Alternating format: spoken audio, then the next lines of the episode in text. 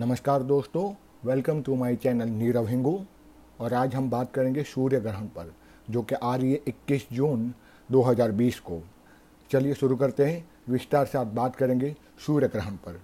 सूर्य ग्रहण जो 21 जून को है, हम इस पर पूरा ये विचार करेंगे कि क्या करना चाहिए और सूर्य ग्रहण पर क्या नहीं करना चाहिए।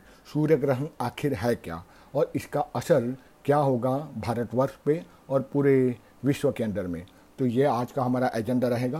पहली बात करता हूँ, सूर्य ग्रहण क्या आखिरी दिन रहेगा इस विश्व का? बिकॉज़ बहुत सारे लोग ये रिपोर्ट्स और ये सारे ब्लॉग्स आ रहे हैं that world will be end on twenty first of June in the solar eclipse पहली बात कि ये सारे तथ्य गलत है। ना कोई ज्योतिषीय गणना है, ना कोई ऐसे तथ्य मिल रहे हैं, ना सो, ना कोई नासा की ऐसी रिपोर्ट आ रही है। कोई भी ऐसा एविडेंस या कोई ऐसा तथ्य है ही नहीं, ना वैज्ञानिक है, ना आध्यात्मिक है कि ये विश्व ये ब्रह्मांड नष्ट होने वाला है।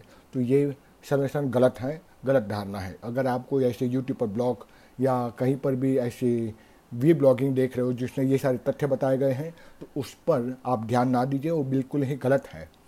दूसरी बात, कि सूर्य ग्रहण आखिर क्या होता है? सूर्य ग्रहण जो कि इसके पीछे वैज्ञानिक तथ्य है, और वैज्ञानिक तथ्य ये है कि सूर्य ग्रहण वो होता है जब भी चंद्रमा पृथ्वी और सूर्य के बीचों बीच आ जाता है उस जो अवस्था को, जो जो अवस्था है, वो जो एवंत है, उसको सूर्य ग्रहण कहते हैं। अब ग्रहण तीन प्रकार का होता है। ग्रहण कौन से? एक होता है पूर्ण ग्रहण आता है, एक है आंशिक ग्रहण आता है, एक संपूर्ण, यानी टोटल पार्शियल और एनुअल एक्लिप्स अब टोटल एक्लिप्स पूर्ण ग्रहण किसको कहते हैं? जहाँ चंद्रमा, पृथ्वी और सूर्य के बीच में आ जाता है। पार्शियल एक्लिप्स यानी उपछाया ग्रह या फिर जिसको बोले आंशिक ग्रहण जिसको कहते हैं, वो तब आता है जब सूर्य सूर्य को ढकने का प्रयास करता है चंद्रमा, और लेकिन फिर भी आंशिक रूप से उसकी पूरी तरह से पेरिफेलियम को वो कवर नहीं कर पाता, उसको कहता है आंशिक, यानी कि पार्शल एक्लिप्स और एनुअल एक्लिप यानी जिसको पूर्ण ग्रहण कहा गया है, जहाँ चंद्रमा सूर्य को पूरी तरह से ढक देता है, उसके कारण, उसके बावजूद भी उसको पूरी तरह से ढक नहीं पाता क्योंकि उसका ऑर्बिट भी छोटा होता है, उसका साइज़ भी कम होता है, उसके कारण आउटर रिंग जो सूर्य की जो रिंग है, उसको वो पूर्ण रूप से ढक नहीं पाता, फिर भी पार्शली वो सूर्य की जो आउटर रिंग है, वो दिखती है, उसको ही एनुअल सोलर एक्लिप्स कहते हैं, यानी पूर्ण चंद्र ग्रहण भी कहते हैं। तो ये बात रही ग्रहण के प्रकार की। अब बात करता हूँ कि ये चंद्र ग्रहण कहाँ कहाँ दिखने वाला है। ये विश्व में कई जगह पर दिखेगा, जैसे कि भारत, भूटान, नेपाल, पाकिस्तान यूएई यानी यूनाइटेड अरबिक एमिरेट और सेंट्रली अफ्रीकन रीजन के अंदर में भी ये ग्रहण दिखेगा। अब भारत की बात कर दो कि भारत में ये सूर्य ग्रहण कहाँ कहाँ दिखेगा? कहते हैं ये भारत में दो भागों में ग्रहण दिखेगा, एक आंशिक रूप में, जिसको पार्शियल सोलर एक्लिप कहते हैं, ये दिखेगा चंडीगढ़ में न्यू दिल्ली में, कोलकाता में, हैदराबाद में, मुंबई में, बेंगलुरु में, लखनऊ, चेन्नई और शिमला में। और अब मैं बात करता हूँ कि भारत के उन शहरों में यहाँ पूर्ण ग्रहण दिखेगा।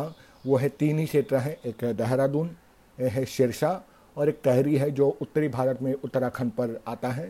तहरी विभाग में पूर्ण ग्रहण दिखेगा। अब हम बात करते हैं कि ग्रहण भारत में जो दिखेगा, उसका समय क्या है? जो कि अगर उसकी शुरुआत की मैं बात करूँ तो ये नौ बजकर चार मिनट से शुरू होता है और तीन बजकर चार मिनट पर इसकी ख़त्म होता है। लेकिन जहाँ तक एग्जैक्ट डेट की बात करूँ तो अगर पार्शल सोलर एक्लिप की बात करूँ तो भारत में ये एग्जैक्टली शुरू होता है, यानी उसका जो शुरुआती केंद्र है, वो आता है दस बजकर बीस मिनट पर। और जो उसको जो एकदम पीक पर जब ये ग्रहण रहेगा, वो समय है बारह बजकर दो मिनट। और जब एक्लिप्स यानी कि ग्रहण जब ख़त्म होगा, वो है एक बजकर उन पचास minute, one forty nine P तो यानी कुल रूप से देखा जाए तो ये ग्रहण का जो ड्यूरेशन है, ग्रहण काल है वो तीन बजकर अट्ठाईस मिनट और छत्तीस सेकंड पर है। अब कहते हैं कि अलग अलग शहरों में अलग अलग समय सरणी बताई गई है। तो मैं चार मुख्य शहरों की मैं बात करूँगा, जो कि मैंने अपने ब्लॉग पे ऑकल उस पर मैंने पूरा विस्तार से आप लिंक पर क्लिक कर लीजिएगा। वहाँ मैंने पूरे 24 के 24 शहरों के बारे में, भारत के 24 शहरों को कवर किया है, जहाँ जहाँ ये ग्रहण दिखेगा। अभी मैं इसमें चार मुख्य शहरों के बारे में बताऊँगा। बम्बई दिल्ली चेन्नई और कलकत्ता।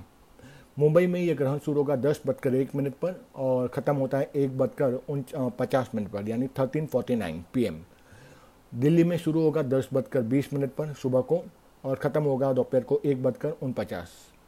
फिर बात करता हूँ चेन्नई की। दस बजकर बाईस मिनट पर सुबह और आफ्टरनून में एक बजकर बयालीस मिनट पर। वहीं कलकत्ता में ग्रहण शुरू होगा दस बजकर फोर्टी सिक्स मिनट पर और ख़त्म होता है दोपहर को दो बजकर सत्रह मिनट पर। खैर, ये बात कही चार मुख्य शहरों की। आपको विस्तार से जानना बाकी शहरों के बारे में। मैंने लिंक में अपने ब्लॉग का लिंक दे कमेंट के अंदर में ब्लॉग को डाल दिया है डिस्क्रिप्शन में, जहाँ आप देख सकते हो कि 24 शहरों के क्या क्या टाइम है that's including Patna Indore Nagpur and Lucknow and many other cities खैर, अब मैं बात करता हूँ कि ग्रहण काल और कितने आने वाले हैं। जो कि जून में ही चंद्र ग्रहण आया था, ये इसी महीने में दूसरा ग्रहण आ रहा है, पर ये आज ये 21 जून का ग्रहण बहुत महत्वपूर्ण है, और इसमें बहुत सारा ट्रांसफॉर्मेशन होने वाला है, ना केवल भारत के लिए बल्कि पूरे विश्व के लिए। और इसीलिए एक और ग्रहण आएगा, सूर्य ग्रहण, वो आएगा दिसंबर 14 2020 को।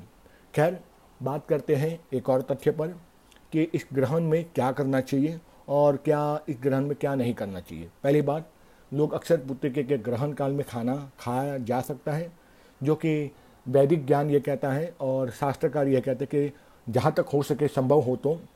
वृद्ध वृद्ध लोग, यानी कि बूढ़े, बुज़ुर्ग और बच्चे जो कि सहन नहीं कर कर पाते भूख तो उनको साइड में रखकर अगर बात की जाए तो जहाँ तक हो सके आपको ग्रहण काल में कुछ भी खाना या पीना नहीं चाहिए, ठीक है? और ज्योतिष और वैज्ञानिक जो है, वो यही कहते हैं कि हो सके तो जितना ही ज़्यादा हो सके, ग्रहण काल में आपको ज़्यादा से ज़्यादा ध्यान करना चाहिए, या ईश्वरी मंत्र जब या मंत्र चैंटिंग जिसको होता है, या मंत्र जब आपको करना चाहिए। जिस पर भी आपकी आस्था हो, चाहे शंकर हो, विष्णु हो, अगर आप इस्लामिक रिलीजन से बिलीव करते तो भी आप उस पवित्र काल के अंदर में नमाज़ अदा कर सकते हो और बहुत सारे आयातें भी आप पढ़ सकते हो। So that is no boundary that it is only made for the Hindus ये हर धर्म के लिए बहुत सुनहरा मौका है और इसीलिए सूर्य ग्रहण हो या चंद्र ग्रहण हो, आपको केवल मंत्र जाप और ज्ञान ईश्वरी उपासना ही करनी चाहिए। दूसरा प्रश्न जो आमतौर पर लोग पूछते हैं कि अगर प्रेग्नेंट लेडी है तो उसको क्या करना चाहिए? क्या उसको ग्रहण काल में सो जाना चाहिए, जागना चाहिए, काम करना चाहिए, रसोई करना चाहिए, झाड़ू मारना चाहिए, या ईश्वरी मंत्र जप करना चाहिए या वेद, वेदांत का पाठ करना चाहिए, क्या करना चाहिए? ग्रह, ग्रहण की जहाँ बात करता हूँ तो ऑकल साइंस प्रैक्टिस में यही कहा जाता है कि गर्भवती स्त्री को भी हो सके तो ग्रहण काल में बाहर नहीं जाना चाहिए या और हो सके तो अपने घर की खिड़की और खिड़की और दरवाजे बंद रखें। खिड़कियों के ऊपर पर्दे रख दें, जिससे कि ग्रहण काल के वो जो रश्मियाँ हैं, जो सूर्य सूर्य की रश्मियाँ हैं, वो घर में ना पाए। और बच्चे को उस सूर्य की रश्मियों से आपको, अपने आप को सुरक्षित करना है। और दूसरी बात है गर्भवती स्त्री को ये चाहिए कि वो अधिक से अधिक ईश्वरी स्मरण चिंतन करती रहे, जिस पर भी उसको विश्वास हो। ग्रहण काल में क्या स्नान करना चाहिए? जी, इसमें दो मत हैं। कुछ वैज्ञानिक तांत्रिक मांत्रिक कहते हैं, ग्रहण काल में स्नान करना शुभ होता जाता है, और कुछ लोग कहते हैं, ग्रहण काल में स्नान करने से गंगा स्नान का फल मिलता है, और कुछ एस्ट्रोलॉजर कहते हैं, ग्रहण काल में आपको स्नान भी नहीं करना चाहिए। तो ये अपने अपने मत है। जहाँ तक मेरी बात है, ग्रहण काल में स्नान करना अच्छा रहता है। तुरंत एक ग्रहण काल शुरू होते ही स्नान करके मंत्र जब या पूजा में बैठ जाना, ये ज़रूरी है। अब बात करता हूँ कि ग्रहण काल जो आ रहा है 21 जून को इस पर पूरे विश्व में क्या उसका असर होगा? जहाँ मैं ग्रहण की बात करूँ तो चाहे सूर्य ग्रहण हो या चंद्र ग्रहण हो ये ग्रहण काल हमेशा 180 दिन अपनी इच्छा और अपनी क्या कहते हैं इसको अपनी प्रभाव को ये डाल के ही जाता है। वन एटी डेज़ यानी ग्रहण काल से 90 दिन पहले और ग्रहण काल के 90 दिन बाद ये पूरा छः महीना ग्रहण काल से प्रभावित रहता है। जैसे 21 जून को मैं एक मिड पॉइंट समझता हूँ इस आ, साल का 2020 का तो तीन महीने पहले अब ये आप झाँक लीजिए झाँक लीजिए तो आपको पता चलेगा कि बरोबर मार्च की स्टार्टिंग में ही ग्रहण काल का जो असर शुरू हो गया था, यानी 21 जून का जो ग्रहण काल आने वाला है, उसका असर पहले ही नब्बे दिन पहले दिखा था कोविड 2019 में। 20 का जो इफ़ेक्ट है वो भारत में दिख गया था फ़र्स्ट वीक ऑफ़ मार्च में, और वहीं अब 21 जून को जब ये ग्रहण काल आएगा तो उसके पोस्ट 90 डेज़ भी आपको उसका असर दिखेगा और 20 यानी बराबर अगर मैं गणना करूँ 21 जून से 90 दिन तक तो 20 सितंबर 2020 it will be a day where in the Covid effect will start nullifying और उसका असर दिखना कम हो जाएगा। और भारत में धीरे धीरे बहुत श्रेष्ठ और बहुत ही प्रगति पद पर वो आगे बढ़ते जाएगा। केवल भारत ही नहीं, पूरे विश्व में ग्रहण ग्रहण के साथ साथ में इसका असर दिखेगा। और कोविड नाइन्टीन का असर सितंबर 20 के बाद कम होना शुरू हो जाएगा। और स्पेशली भारत की बात करूँ तो इंडिया बहुत आगे आने वाला है सितंबर 20 के बाद। और इसीलिए ये ग्रहण मेरे लिए और हम सब के लिए बहुत ही महत्वपूर्ण है। तो दोस्तों, ये मैंने बात कही बहुत ही शॉर्ट में, ग्रहण काल के बारे में। आशा रखता हूँ आपको ज्ञान प्राप्त हुआ होगा। और यदि आपको अच्छा लगे मेरा ये वी ब्लॉग तो लाइक कीजिए कमेंट कीजिए और शेयर कीजिए। और हो सके तो अपने दोस्तों में इस चैनल के बारे में बताइए। And do subscribe to my channel and also press the bell icon. And also you can read my blog www.occultspeak.com. Till then, bye-bye, take care,